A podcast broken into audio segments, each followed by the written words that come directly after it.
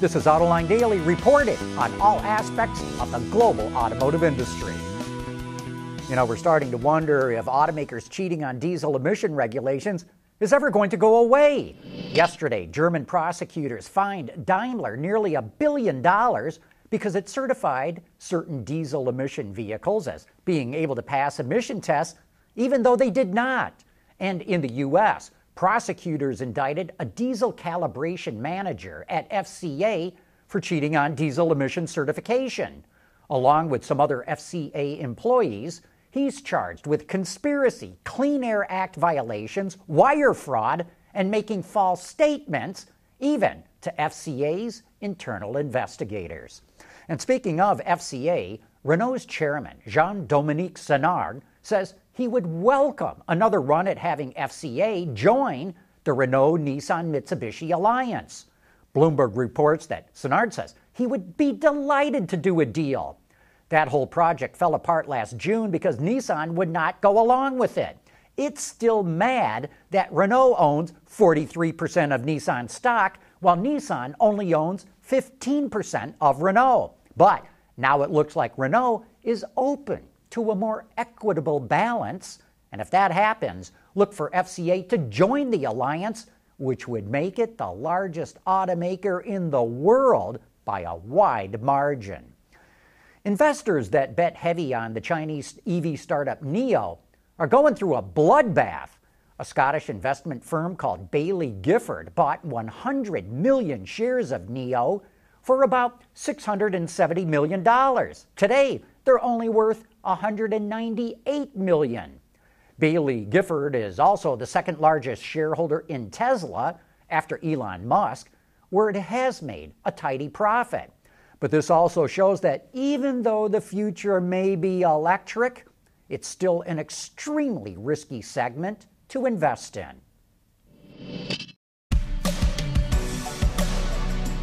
Opening the door is the first interaction people have with their car. Make it a positive experience. With XL Entry, we'll help you make it smoother, quieter, and safer. We are Kikurt, the global technology leader in automotive locking systems, with operations in Metro Detroit. Open the door to new access systems. Visit us on newentry.com. Keycur, technology that leads. Last year, Volvo Trucks revealed an autonomous trailer-hauling vehicle that doesn't have a cab.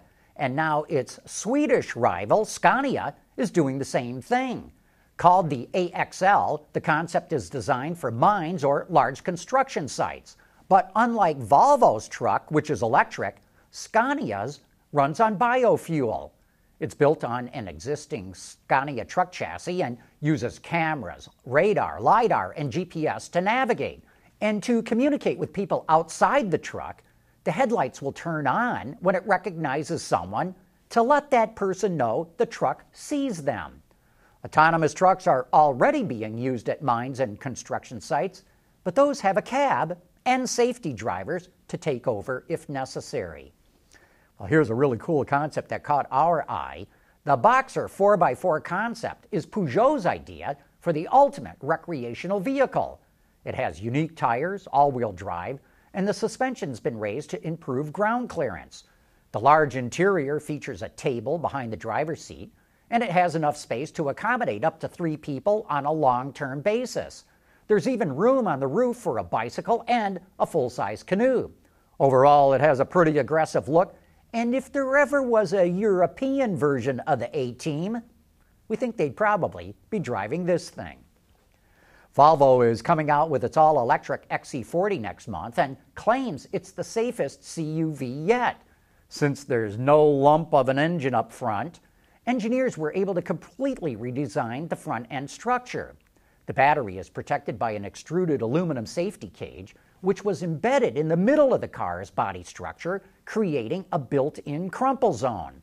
Even the rear-end structure was redesigned to divert crash forces away from the passenger cabin. But we'll have to see how this goes for Volvo. So far, it looks like the key to success with EVs is by using a dedicated platform, not by modifying an existing one. AutoLine Daily is brought to you by Bridgestone Tires, your journey, our passion, and by Kikurt, technology that leads. The UAW strike at General Motors shows no sign that it's going to come to an end anytime soon. While the union wants higher pay, better profit sharing, and fewer temporary workers, and some other things, at some point it's going to help GM put a lid on rising labor costs, which are the highest in the U.S. auto industry. One area that's ripe for reform involves the skilled trades. To become a skilled tradesperson at GM, Ford, or FCA, you have to go through a 4-year training program. At the end of that, you get your journeyman's card, but only for one specific skill. You get a card to be an electrician, or a millwright, or a machinist, or a tool and die worker. It's a system designed to force the automakers to hire more skilled tradespeople. Meanwhile, at the transplants, it's a completely different situation. At Honda, for example, trainees go through a 2-year program at a local community college, where they spend part of the week at school and part of the week on the factory floor, where they put their learning to use. And they learn all the trades, not just one. In fact, Honda doesn't even call them skilled tradespeople. They call them maintenance people. And once they graduate, they start at $60,000 a year, not including benefits.